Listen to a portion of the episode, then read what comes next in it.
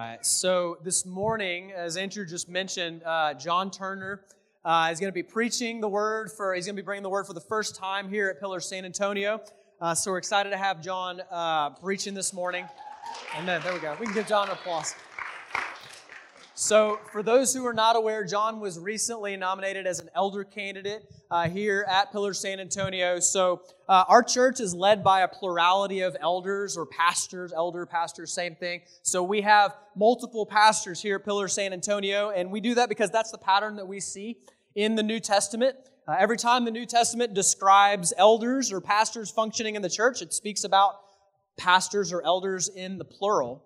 And not only is it the regular pattern in the New Testament, uh, we also believe it's just prudent and wise to have a multitude of counselors uh, to be able to share the load of shepherding. It would be very difficult for one pastor to adequately shepherd the entire flock by himself. And so God has gifted us with a lot of godly men who are able to teach and preach the word here. Right now, we have three pastors myself and Andrew and Keith, who's not here.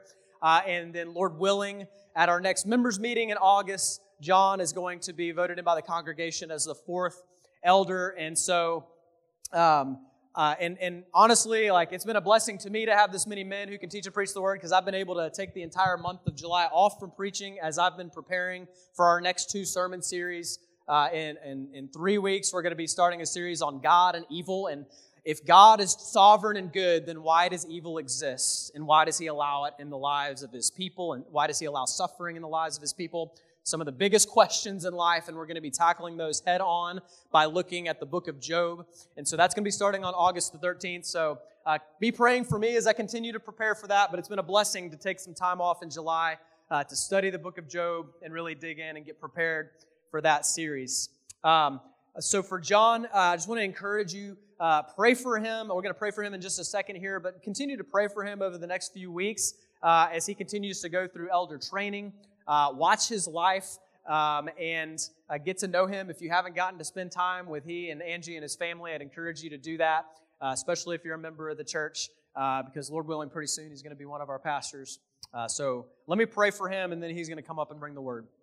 Father, I thank you so much for uh, John. I thank you for the gift that he is to this church, and I'm grateful that you have gifted and called him to teach and preach the word. And I pray now that as he comes up to do so, that he would not rely on his own strength, but that he would rely wholly on you, that he trust in the sufficiency and in the power of your word to build up your church and to transform the hearts of the lost. And we pray this in Jesus' name. Amen. Yes, thank you very much for the support, the encouragement, and the opportunity to come and preach today. God's Word is an amazing privilege to be able to open God's Word, expound it to you. I don't take it lightly. Um, God's called me to this. I've, I've tried to pray my way out of it many times, but He continuously, continuously, continuously brings me back to it and affirms the calling He's placed on my life. I have no ability in myself. I'm only able to come up here and do what He's called me to do because He gives me the strength to do it. And if any, if anything happens in your hearts today through this word, it's only because His Holy Spirit is going out in power, which I've prayed a lot for to happen uh, through this message this morning. So we're, we are finishing up Ephesians. If you have a Bible, you can turn to Ephesians 6. We're in the very last part there. And Andrew uh, did a great job of opening up this little last section where Paul starts with finally in verse 10. Finally. Um, some, some translations say in the meantime, maybe, um, which it could be either. Finally, and Paul, Paul's concluding the letter. He's bringing it to all the things that he said in this letter to an end. And in this last section, he does an amazing job of taking a lot of words that he's used throughout the letter and just piling them up here in this last section. Words like truth and faith and salvation uh, in other words, and he brings them all together in this one last part here, encouraging us and exhorting us to live in a day that's uh, evil, a day that's evil, uh, and it's kind of ruled in a way by an enemy that we can't see, an invisible enemy. Uh, a couple weeks ago, if you were here, Keith Manry, one of the other elders here, he had a sermon and he, he opened by talking about an old TV show called Who's the Boss uh, with Tony Danza right? In the, in the mid 80s, late early 90s. Um, so a little bit before that, maybe like 81 to 83, there was another TV show about that time when I was about 10 years old. It was called America's Greatest Hero, uh, or Greatest American Hero, I think is what it was called. But basically, it was about this guy who was a high school uh, teacher, and one day he's out on a field trip and he receives this, this uh, super suit from these aliens. And as a 10 year old boy, my brother and I, we, we loved that show. And my mom actually, she made a, a, a super suit for us. And we wore all the time and tried to be America, greatest American hero. Anyway, he, he gets this super suit from these aliens, and uh, they give him a, an instruction book for it, and they tell him he's to use the suit to fight evil and conquer uh, crime and injustice in the world. And then they leave. And uh, shortly after they leave, he loses the instruction book. So he, he has no idea how to use the suit. He doesn't know what its capabilities are. He kind of figures out uh, how it works just by accident. And so he's constantly, he flies, he doesn't know how to land, so he's crashing a lot. Uh, he goes invisible and he doesn't realize he's invisible and those kinds of things. And so he has no way to talk to the aliens. Uh, and it's, and it's, I'm thankful that God doesn't leave us that way, right? He doesn't leave us that way. He gives us armor. He tells us to put on that armor. And then he describes it for us here in Ephesians 6. And he doesn't uh, leave us with a way not to communicate with him, but he gives us a way to communicate with him, to call out to him when we need his help. So, uh, we've been strengthened, like Andrew said last week, if you look at verse 10. And we're, we're called to be strengthened in the Lord and in the strength of his might. And how are we to do that? By putting on and taking up God's armor verse 11 and 13. And why do we need to do that? Well, so that we can stand firm. We can stand firm against the schemes of the devil, and we can stand firm in the evil day against the satanic forces of darkness. So God not only gives it to us, but He describes it to us here. So we're going to look at verses uh, 14 to 20 here in chapter 6. So if you can follow along as I read. All right, stand therefore, having fastened on the belt of truth and having put on the blessed breastplate of righteousness, and as shoes for your feet, having put on the readiness given by the gospel of peace.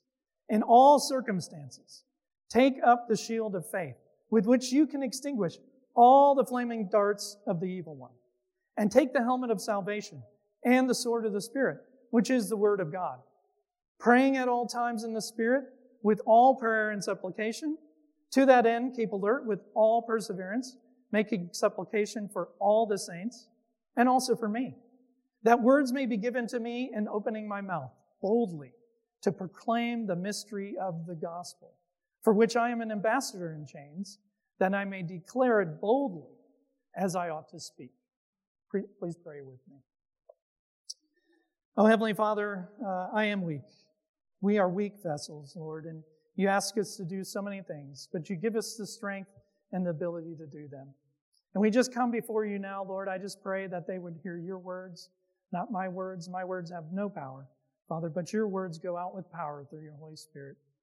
Bring, bring your Holy Spirit here today, Lord, to stir our hearts, to move in our hearts, Father, that we may have a greater desire for you, a greater love for Jesus, a greater desire to want to obey your word this morning, to take up and put on the whole armor of God, Father, so we may stand firm against the schemes of the devil in this evil day.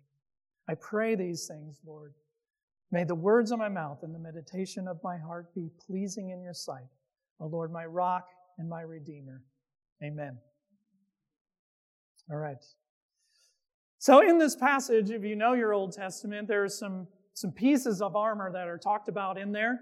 Um, just for example, in Isaiah 59 17, uh, he put on righteousness as a breastplate and a helmet of salvation on his head. He put on garments of vengeance for clothing and wrapped himself in zeal as a cloak. And there's some other weapons and armor that you can see in like Isaiah 11. And they're really describing God as a warrior and then also the Messiah who comes as a conquering warrior, right? And Jesus has come and he's conquered. He conquered sin and death. He put uh, the, those invisible enemies that Paul's talking about here to shame by the cross. He's rescued his people from the power of sin and Satan and darkness. And so the question then is if Jesus has already conquered, I mean, what are we doing with armor, right? I mean, we're, we're called here to not go out and conquer. Jesus has already done that. But we're, we're called to stand firm. Stand firm. So he has an offensive posture, and we have a defensive posture. So think about it this way in terms of a battle. Think about Jesus. He goes forth, and the gospel goes forth. And as the light of the gospel goes forth into these dark places, it overcomes it. The darkness cannot overcome the light, can it? And he, he overcomes this darkness, and then he has this territory that's been taken over. Every time, like we're planting a church here, right? Every time a church is planted, the light comes in and it, it overcomes the darkness. And then there's a foothold that needs to, that needs to be established there. We need to hold on to that area, to that territory that Jesus has conquered. Because those forces of darkness, right, Satan and his, uh, the evil uh, demons that are with him, they have been conquered. But it's almost like at the end of World War II, where the war was ended, but the enemy just continued fighting in different spaces, right? They haven't given up. And they want to take that territory back. And so, at, like Jesus wears armor, when we put on Christ, guess what, what, what happens to us? We put on Him. And we put on that same armor. And we're told to stand firm, to hold that territory, to keep those forces, those enemy forces who are coming in to try and take it over again. We're told to, to hold firm and stand firm and to, to keep them back, to battle them back. Well, how do we do that? Well, we, we do that by uh, what Paul says, standing firm, right? So in our day, Christians, Paul wants us to know, is we must stand firm against the schemes of the devil in the evil day by putting on the whole armor of God and remaining vigilant in prayer. By putting on the whole armor of God and remaining vigilant in prayer. So the first point really is in order to stand firm, we must put on the whole armor of God. This is God's armor that He's given to us, right? And He's and it's meant to help us in this spiritual battle. These are supernatural beings that we're talking about here. We need supernatural help. We need divine help if we're going to be able to stand firm. So the first uh, piece of armor that Paul talks about here, there's six of them, is in verse 14. He says, having fastened on the belt of truth. The belt of truth. So uh, in the Old Testament, there is armor talked about, but Paul's also talking really about a, a Roman soldier, right? I mean, and everybody in his day would know what that looks like because Roman soldiers were everywhere. They had taken over a lot of territory and they were able to hold that territory, right? And so that one of the foundational pieces of armor on a Roman soldier was his belt. And it wasn't like a belt I'm wearing. It was kind of like a, a belt like an apron. It had leather that went around their thighs to protect their thighs. But it was foundational in the fact that it was uh, what everything else attached to. So the breastplate that we're going to talk about attached to it, um, the sword also attached to it. And so he needed that belt. Uh, also, when he went into battle, there, there was a tunic that they wore underneath, and it would hang freely. But if you're in combat, you know you don't want to have stuff hanging right? Because then the, your enemy can grab it, pull on it. So the belt was a way they would tuck it in and, and get that tunic out of the way so they're ready for combat. So Paul says, really, here, we're to wrap our waist in truth, right? Truth is foundational, isn't it? It's foundational for everything. I mean, if we build our foundation on truth, then everything else will stand. But if we build our foundation on lies then eventually, as the truth is revealed, what happens to that foundation? It just crumbles. It starts to fall apart. Uh, and there are two ways that we can look at this, this belt of truth that Paul is talking about. First is that uh, it's the truth that is in Jesus, in Jesus himself. And Paul's already said this in Ephesians 4. We looked at this several weeks ago. Assuming that you have heard about him and were taught in him, as the truth is in Jesus. The truth about who he is as God's son, as the Messiah. The truth about what he's done, living a perfect life here on earth when he came, dying on the cross for our sins, raised from the dead, overcoming sin and death. And when our foundation is built on Christ, it's built on an unbreakable foundation. An unbreakable foundation. But also, as believers in Jesus Christ, we're to be truthful people. And Paul uh, had said that as also in, in, in Ephesians uh, 4. And this is really important for us to understand because our enemy, Satan, he's a liar, right? And Jesus had said uh, in John 8 44 that Satan does not stand in the truth because there's no truth in him. When he lies, he speaks out of his own character, for he is a liar and the father of lies. He's a father of lies. So when we depart from the truth, what happens? We give Satan a foothold into the territory that we're trying to stand firm and defend. Therefore, Paul exhorted us back in Ephesians 4 therefore, having put away falsehood, let each one of you speak the truth with his neighbor, for we are members one of another. So being truthful, it's foundational to being a Christian. Right? Well, the next piece of armor, he says, verse 14, is having put on the breastplate of righteousness. Attaches to that belt, that belt of truth. We put on the breastplate of righteousness. Two ways look at righteousness. Of course, is the righteousness of Christ that becomes ours when we believe in Jesus. When we believe in Jesus, He takes on our sin. We get His righteousness so we can stand before God justified in His presence. So like uh, 2 Corinthians 5.21, for our sake He made Him, Jesus, to be sin who knew no sin, uh, to be, so that in Him we might become the righteousness of God. And we're called also to be righteous people, right? So, like Paul says again in Ephesians 4, and to put on the new self created after the likeness of God in true righteousness and holiness.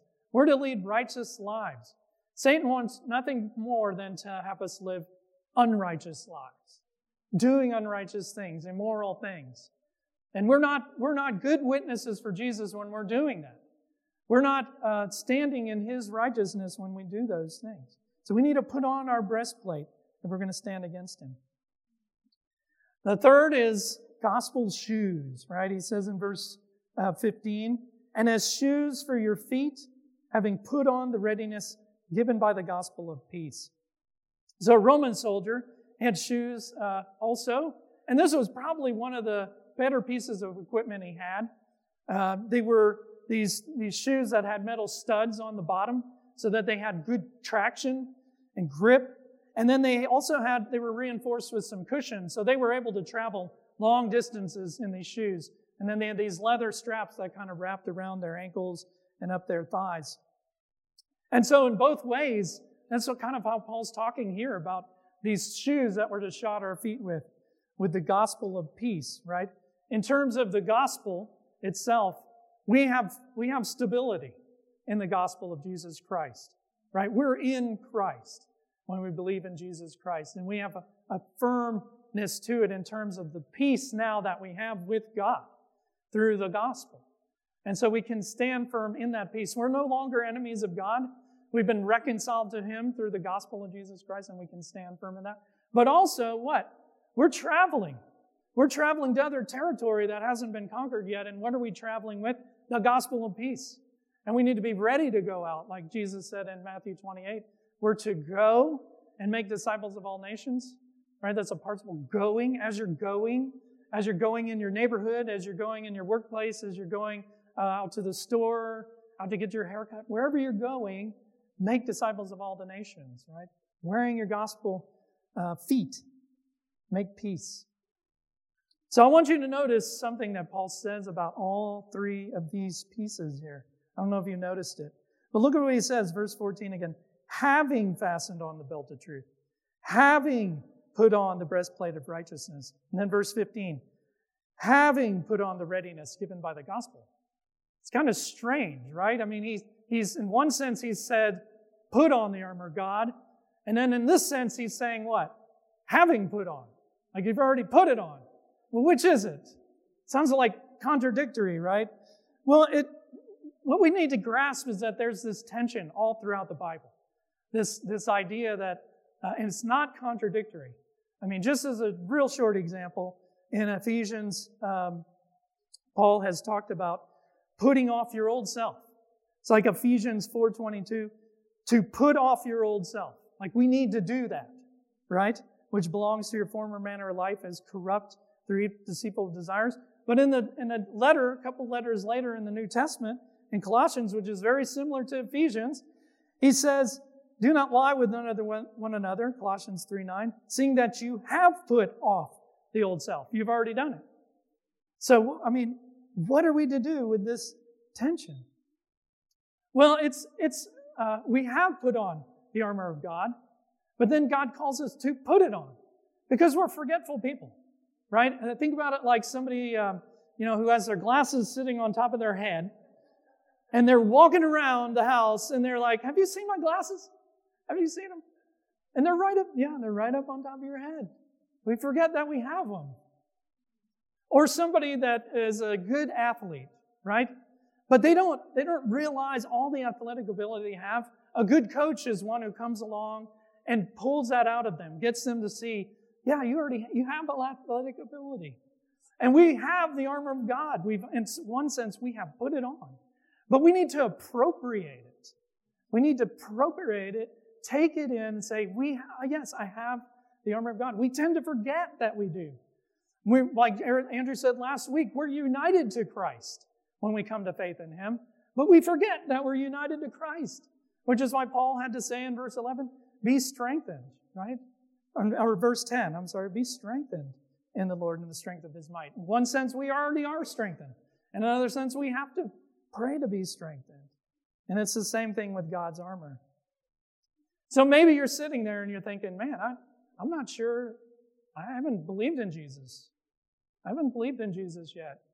So what about me in this, this spiritual battle?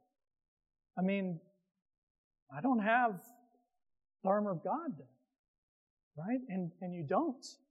You don't have the armor of God yet. I mean, so maybe you're wondering what's going to happen in this spiritual battle. Well, in, in Acts 19, we kind of have a, a, a, kind of look at what takes place when somebody doesn't have the armor of God. Uh, in Acts 19, Paul is in Ephesus, and he's going around preaching the good news of Jesus Christ, and he's able to perform some miracles that point to Jesus. And there are some others who notice what Paul's doing, and um, what they're doing is they're invoking the name of Jesus over those who have evil spirits. They're saying things like, I adjure you by the Jesus whom Paul proclaims. And there were seven sons of this Jewish high priest, Sceva, and they were doing this. But this, they come upon this evil spirit one day who's in this man, and the evil spirit says to them when they try to use the name of Jesus, he says, Jesus I know, and Paul I recognize, but who are you? Who are you? Right? And the, the evil spirit overpowers them, masters them all, beats the snot out of them, and sends them away naked, screaming. And this becomes known to all the residents in Ephesus. It becomes a big, big news story there between both the Jews and the Greeks, and fear upon, fell upon all of them in the name of the Lord Jesus. So we have no ability to take on the supernatural. We need supernatural help. So maybe that's you. You haven't believed in Jesus yet. Let me tell you really quickly how to do that. You have to first recognize that you're a sinner. See, all of us tend to believe that we're actually better than we are, right? We, we can convince ourselves that we're better people than we really are. But, we, but the thing is, we lie, we steal, we blaspheme the name of God. And because of that, we, we're sinners and we stand guilty before God. And in the day of judgment, we'll be condemned to hell because of our sin. But God doesn't want us to go to hell. And that's the good news. He loved us so much that he sent his son Jesus down to earth. He lived the perfect life. And then he died on the cross, taking the penalty that we deserve for our sins. And then he was buried in a tomb. God raised him from the dead three days later to show that Jesus was who he said he was and to vindicate him from sin because he had no sin. And now God says, if you believe in Jesus, trusting in him that his death on the cross paid the penalty for your sins, then your sins can be forgiven. You will receive the Holy Spirit, and you will be able to then obey God through the Holy Spirit and walk in the Holy Spirit and in Jesus and have a relationship, a restored relationship with God. You'll be a new creation in Christ Jesus. So if that if that's something that maybe now interests you, something that uh, you you really want to know more about, please come see me after the service. Talk to Jared, talk to Andrew. Uh, we would love to talk to you about faith in Jesus Christ. But when you have faith in Jesus Christ, then you can you have that spiritual armor. Um, so some of the armor we have to put on. But Paul also has other pieces of armor, and he says we're to take them up. So look again, look at verse 16. He says, In all circumstances, take up the shield of faith, with which you can extinguish all the flaming darts of the evil one. There were two kind of shields. There was a little small round one, but then there was also this big one. It was about four feet long and about two and a half feet wide, and that's what's being talked about here. The word really uh, for this shield derives from the Greek word for door. It was that big. You could actually hide behind it. And so uh, Paul is talking about that shield. And what they would do is they would soak it in water because the enemy would use these arrows dipped in pitch and then light them on fire and shoot them at these shields because the shields are made of wood. And so uh, they'd soak them in water so that when the arrows hit, they just poof, go out. And we're to take this shield when, where? And all circumstances, Paul says, all circumstances. So not just when we're struggling. I think that's how we kind of take this verse, right? We think fiery darts of the evil one. We think, oh yeah, uh, I recognize those times. Those times of distress, those times of disappointment, those times of discouragement. I think we identify those times pretty easy. But here's what we're missing, I think, is it's, it's all the darts of the evil one, all the darts. And what he really likes to do is he really likes to make us feel comfortable. Doesn't he?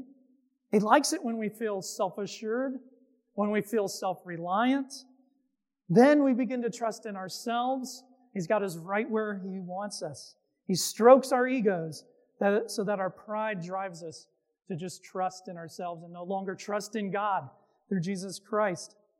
Instead, um, all, in all our circumstances, we need the faith, uh, the shield of faith. We need to have our faith in God. That it will give us the strength and wisdom and understanding that we need because we really, we don't have any. We don't have any. We're fooled into thinking we do, but we don't. So when we take up the shield of faith, it will, it will extinguish all the flaming darts of the evil one. Uh, Tony Merida, he says that we need to, to soak our shield in the gospel. Soak our shield in the gospel, reminding ourselves of our inadequacy, of our weaknesses, of our helplessness, and our neediness. So we soak our shield in the gospel to extinguish all of Satan's flaming darts. Then Paul says here in verse 17, he says, And take the helmet of salvation. Take the helmet of salvation right? That's, that helmet was made of bronze or iron. It was really hard. Like not even an axe or a sword could penetrate it. It was that hard. And it was, it had some cushion inside because it was really heavy. And so uh, when the soldier wore it, he was able to endure the weight of that helmet. I mean, knowing that we're redeemed, adopted, loved for all eternity in Christ, knowing that uh, nothing can separate us from the love of God in Jesus. How firm is our salvation? How hard is it? How strong is it? No attack of Satan can damage that. No, he is our accuser. His name means accuser. And what he wants to do is accuse us before God, get us thinking and get doubts into our minds about our salvation. But we are so firm in Christ. We are in, Jesus says in John 10, we're in the Father's hand when we're in Him, and we're in Jesus' hand. And nothing can pull us out of His hands. It's that firm. And we're to take the sword of the Spirit, right? And many have pointed out this is the only offensive weapon that Paul talks about. But a sword can also be used for what? For defense, right? And it's the sword of the Spirit, which is the Word of God. And that word used there is a kind of different word. Usually the, the word we see uh, in English is logos in the Greek, but here it's rhema, which is the spoken word of God. So I think of Jesus, right, when he's in Matthew 4, he's being tempted by Satan in the wilderness. What does he do? What does he do? He uses scripture, right? Satan comes to him, he says, Hey, if you're the Son of God, turn those stones into bread. Jesus is hungry. He's at the end of 40 days, he hasn't eaten. And Matthew even says, and he was hungry. Turn those stones into bread. What does Jesus say? No! Shing! Deuteronomy 8 3. Man shall not live by bread alone, but by every word that comes from the mouth of God. If you're in the Son of God, throw yourself down, Satan says. For it is written, He will command His angels concerning you, and on their hands they will bear you up, lest you strike your foot against a stone. No! Shing! Deuteronomy 6.16, you shall not put the Lord your God to the test. Finally, Satan, he takes Jesus to this high mountain, he shows him all the kingdoms of the world and says, All these I will give you if you will fall down and worship me. And what does Jesus do? Be gone, Satan! Deuteronomy 6.13. You didn't know you were going to get sound effects this morning. you shall worship the Lord your God, and with him only shall you serve. Right? So we use the sword for defense. We're, we use it to stand firm. We stand firm in the word. I mean, this is so much like uh, when I would deploy in the Air Force. Uh, every time I got my deployment notice, one of the first things we had to do was we had to go over this big warehouse and then they just like load you down with gear. They give you a bag to put all the gear in. And then you take it overseas to a combat zone, right? Now, if I took all that gear, I just like left it zipped up in the bag, I probably more than likely, uh, as, as, you know, I believe that God protects us, He watches over us, but He doesn't want us to be foolish. He gave me gear to protect me, right? If I just left it in that bag, more than likely I would not be standing here preaching today. And so I had to take that gear on, I had to put it on. A lot of it resembled the Roman soldiers. I had a belt that my canteen clipped to, uh, my radio and other things, my ammunition, my weapon. Uh, I had body armor to protect me. I had a helmet to protect me. So I had a lot of equipment. Um, I had to use it. I had to put it on. And in the same way, God has given us this armor, and we need to do that. We can we can fall in this trap of underestimating our appointment, our opponent. Uh, and think of Adam and Eve. They're in the Garden of Eden, right? They're in the most ideal conditions. The most ideal conditions. And they couldn't defend themselves against Satan's attacks, right? What makes us think that we can? He's, he's called the most craftiest creature that God created. We can't. We don't have the ability. We need God's armor if we're going to stand firm against the devil and his schemes in the evil day. So, what I want you to do is this, okay? I want you to, when you get up in the morning, when you go to put your clothes on, which we all hopefully do, you putting your clothes on, I really want you to do this. I want you to think about the armor of God. Think about putting it on, right? So we don't forget that we have it. So we appropriate it to ourselves. Because, like I said, in one sense, we have put it on, in another, we have to put it on. But as you're putting your clothes on, just think about putting on the armor of God, right? And go forth that day, ready, now ready for uh, Satan and his schemes in the evil day. Well, the second point, really, here Paul wants us to get is that in order to stand firm, we must remain vigilant in prayer. I like what uh, John Piper in one of his sermons, uh, he has, he says that prayer is like a walkie-talkie. You know, we're behind enemy lines. And God has given us a communication device to reach out to Him for help and support. But instead, we sometimes use prayer like an intercom, right? Like calling the front desk in a hotel to get another pillow. So he says, I have often said that one of the reasons we feel so weak in our prayer lives is that we have tried to make a domestic intercom out of a wartime walkie talkie. Prayer is not designed as an intercom between us and God to serve the domestic comforts of the saints. It's designed as a walkie talkie for spiritual battlefields. It's the link between active soldiers and their command headquarters with its unlimited firepower and air cover and strategic wisdom. Have you ever thought about prayer that way, like a walkie talkie? We have, we have been given the privilege of prayer in Christ, and we don't always use it the way that we should. And Paul knows how important prayer is. I mean, notice, look at uh, verse 18. Notice how many times he uses this word, all, right? Praying at all times in the Spirit, with all prayer and supplication. To that end, keep alert with all perseverance, making supplication for all the saints.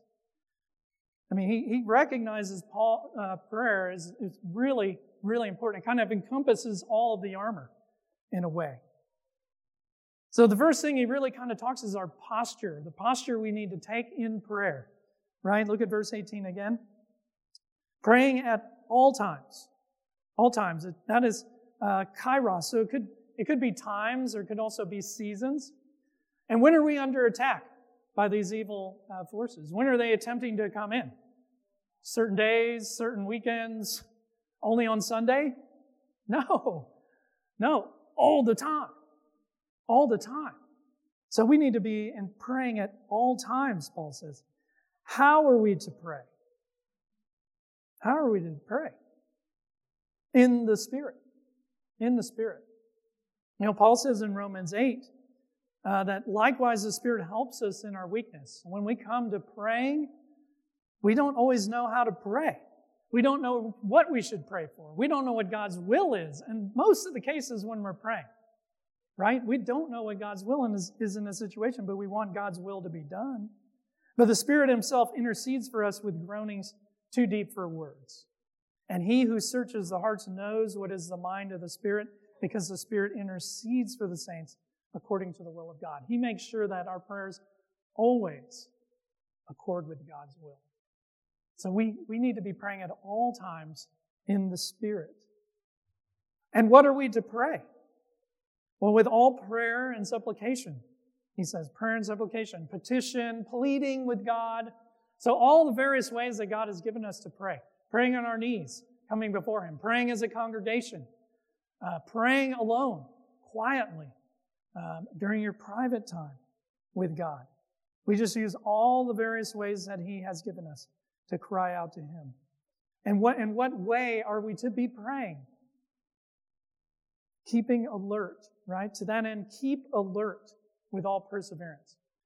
And this is probably the most important. Keep alert. Uh, because what happens when we're in a combat zone? I know that maybe none of you have ever been in a combat zone, but let me tell you what happens. Uh, when I went to Afghanistan, to Kabul, we went through a lot of training before we went. And one of the things that we were going to be doing there was convoying. So I was at the airport, I was stationed at the Kabul airport, and uh, we had to convoy to NATO headquarters.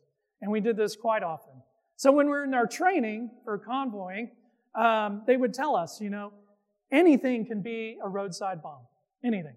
Now in the training, it was almost too obvious sometimes what a roadside bomb was, right? And, and any vehicle on the road with us could also be a bomb. And so as you're in training, you're like, oh, that's it. And we'd stop and we'd do our procedures. Well, then I get to Afghanistan, and let me tell you, like, there's trash everywhere in that country. And so, like, the first time we went, I mean, your head's on a swivel. I mean, I was exhausted when we got to the headquarters because any piece of trash, a Coke bottle on the side of the road, a box over here, every car that passed us, you know, we're thinking, is it, does it look too heavy? Does it look out of sorts? Is it leaking anything? You know? Now, after a month or more of doing that, nothing happened. What do you think happened? We started to kind of let our guard down a little bit, right? We, we started to kind of la- uh, be a little lax in our procedures. Um, we didn't take the care that we needed to before we went. We started getting lulled into this, this sense of safety. And, um, and there was a team, a, a, team of seven guys in a logistics convoy. And about a month and a half after I was there, they went and, uh, and they died. And, um, and it was very, very hard. And after that, um, we, our alert status went way up again. But man, Paul, Paul says we need to remain alert, right? Because those attacks, they come out of nowhere. They, they're, not, they're never expected. We're not going to expect them. When I, when I was there, I was, I was always trying to be ready. I was always trying to be prepared for something to happen because I was always expecting something to happen. Expecting it. It's kind of like Jesus in, his, in the, he's up in Gethsemane and he's, uh, he goes out for prayer. He takes Peter, James, and John with him. And what does he tell them? Stay alert and pray. And, and they do that, right? No. He walks off to pray, and what happens? They fall asleep. And he comes back, he kind of scolds them. You know, couldn't you stay awake a little bit, guys? And then he goes off again, and they fall asleep. And what happens to Peter uh, later that night? What happens to him? He's there. Here's big Peter. I envision a big feeder, uh, fisherman because he pulls this big net a fish on the beach later on in John's gospel. This little girl, servant girl, comes to him. Hey, you were with him. You, you sound like one of those Galileans. No, not me, right? Denies him. I can't help but think it's because he wasn't praying. He didn't stay alert like Jesus told him to. The flesh is willing, right? Or the spirit is willing, but the flesh is weak, Jesus tells him. Well, Peter, uh, Paul also tells us what the objects of our prayer should be here uh, in, in chapter 6. At the end of chapter of verse 18, he says, To that end, keep alert with all perseverance, making supplication for all the saints. And then verse 19, and also for me, that words may be given to me in opening my mouth boldly to proclaim the mystery of the gospel, for which I am an ambassador in chains, that I may declare it boldly as I ought to speak. So he wants us to pray for all the saints, right? All the saints. And in this letter, all the saints is all the saints, right? Uh, in chapter 2, we were dead in, in, our, in the trespasses and sins in which we once walked.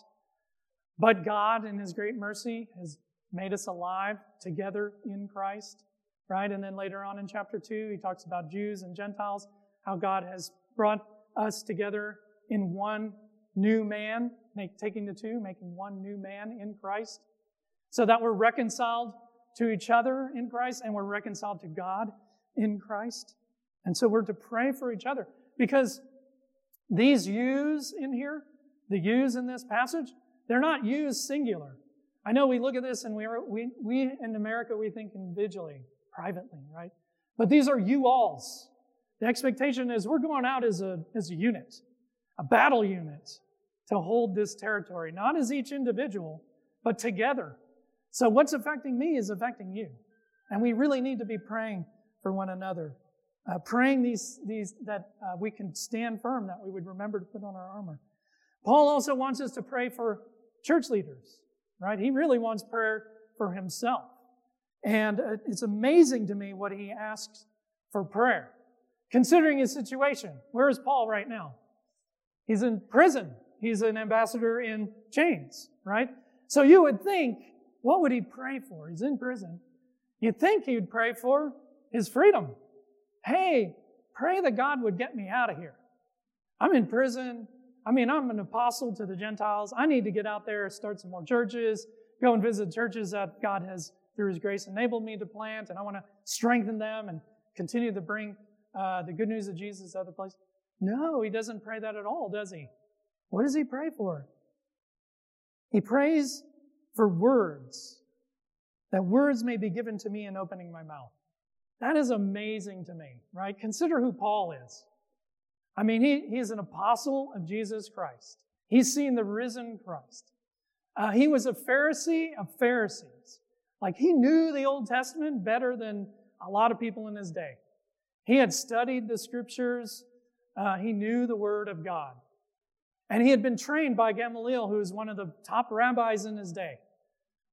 So, Paul is not relying on his own ability, is he? He is so cautious to not rely on his strength, on what he knows. He wants God's words. He wants God's words when he goes out there. He wants God's words when he speaks. I want God's words when I speak because I don't know anything. I have no ability in myself to do what God asked me to do. And I want God's words too, just like Paul. But he wants to speak only God's words. What else does he pray for? He prays for boldness. I mean, read the book of Acts and the portions with Paul in it. Can you find somebody more bold for the gospel than Paul? And he wants boldness. Again, he doesn't want to rely on his own strength. He doesn't want to rely on his own courage, if he has any. He needs boldness from the Lord to go and do what he's being asked to do. Right now, he's in prison. He's shackled to an, a, a Roman soldier 24 hours a day. Does he see that as a problem? No. No, because if you read Philippians, every time uh, they would change shifts, what was Paul doing? He'd have a one guard chained to him. He's there. He's like, hey, have you heard the gospel of Jesus Christ? Well, no, I haven't.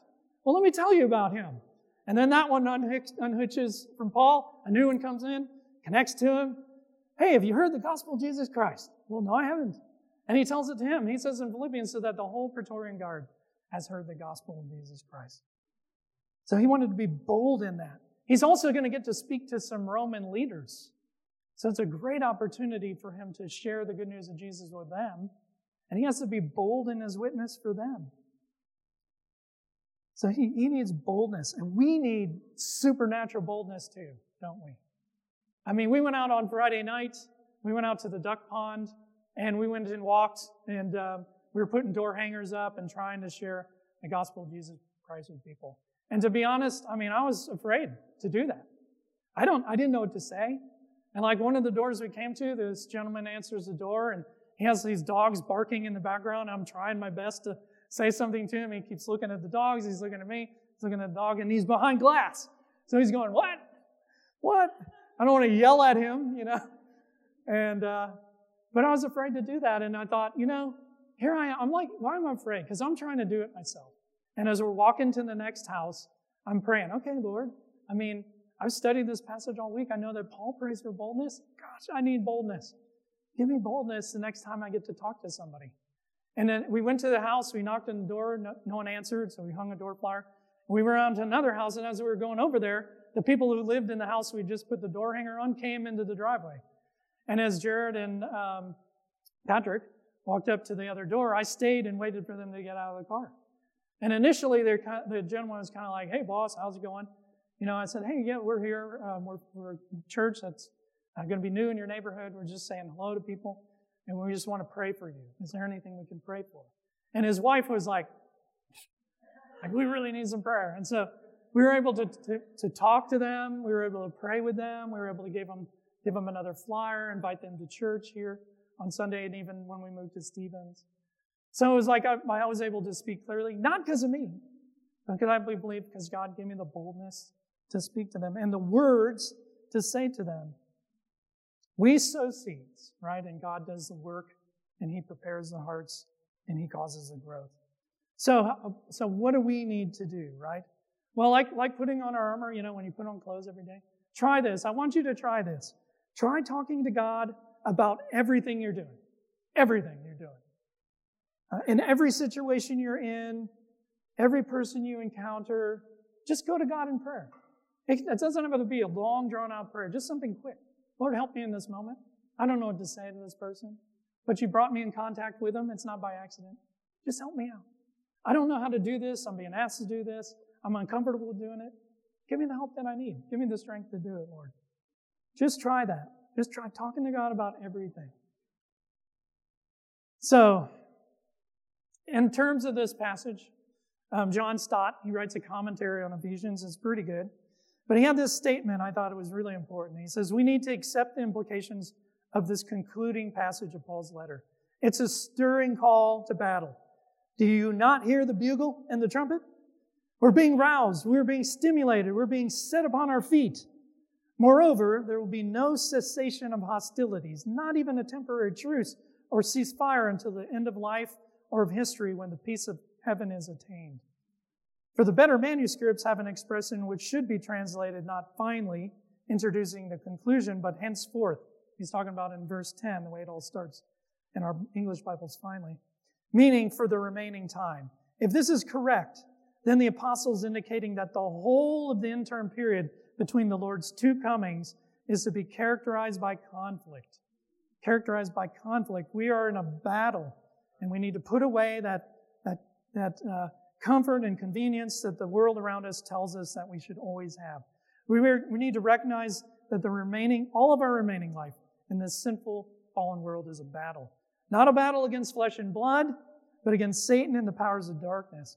It's a battle against a power, a powerful foe who's invisible, an invisible enemy. We can't see it, but it's there. But it's a battle that God has equipped us for when we believe in Jesus Christ. It's a battle that God strengthens us for through his armor. It's a battle that God doesn't leave us to fight on our own, but he gives us the walkie talkie of prayer to reach out to him at all times and pray for one another and our leaders in, in the fight. God has graciously given us these things for the battle against the forces of darkness. We need to appropriate them and take them and use them to hold the ground taken from Satan by the gospel of Jesus Christ. When we put on our clothes in the morning, put on the armor of God. Whenever you're doing anything or encounter anyone, pick up that walkie talkie and pray to God. I'm going to pray for the, the message, and then afterwards, uh, Jared's going to come up. He's going to lead us in the Lord's Supper. So please pray with me. Oh, Heavenly Father, Lord, we, we need to appropriate the armor of God. We need to pick up our walkie talkie and call to you for help. We need to be desperate. Make us desperate people, Lord. Not convinced that we know things, not convinced in our own abilities. Father, just let us be in weakness, helplessness, so that we put our faith and trust in you through Jesus Christ. We thank you for the ways that you move in our lives, Lord. We thank you for uh, helping us to see this morning that we're in a battle. Let us be at alert. Let us persevere in all things, Lord God. And just remember, Father, that we can't fight this supernatural uh, with the natural. We need supernatural help. Father, I thank you for this time this morning. I thank you for your word. I think the way that your Holy Spirit is working in our lives. Father, I just pray now as we go forth, Lord, that we could go forth as warriors for Christ. Father, encouraging one another, exhorting one another while still called today. And I praise you and I thank you in the mighty name of Jesus. Amen.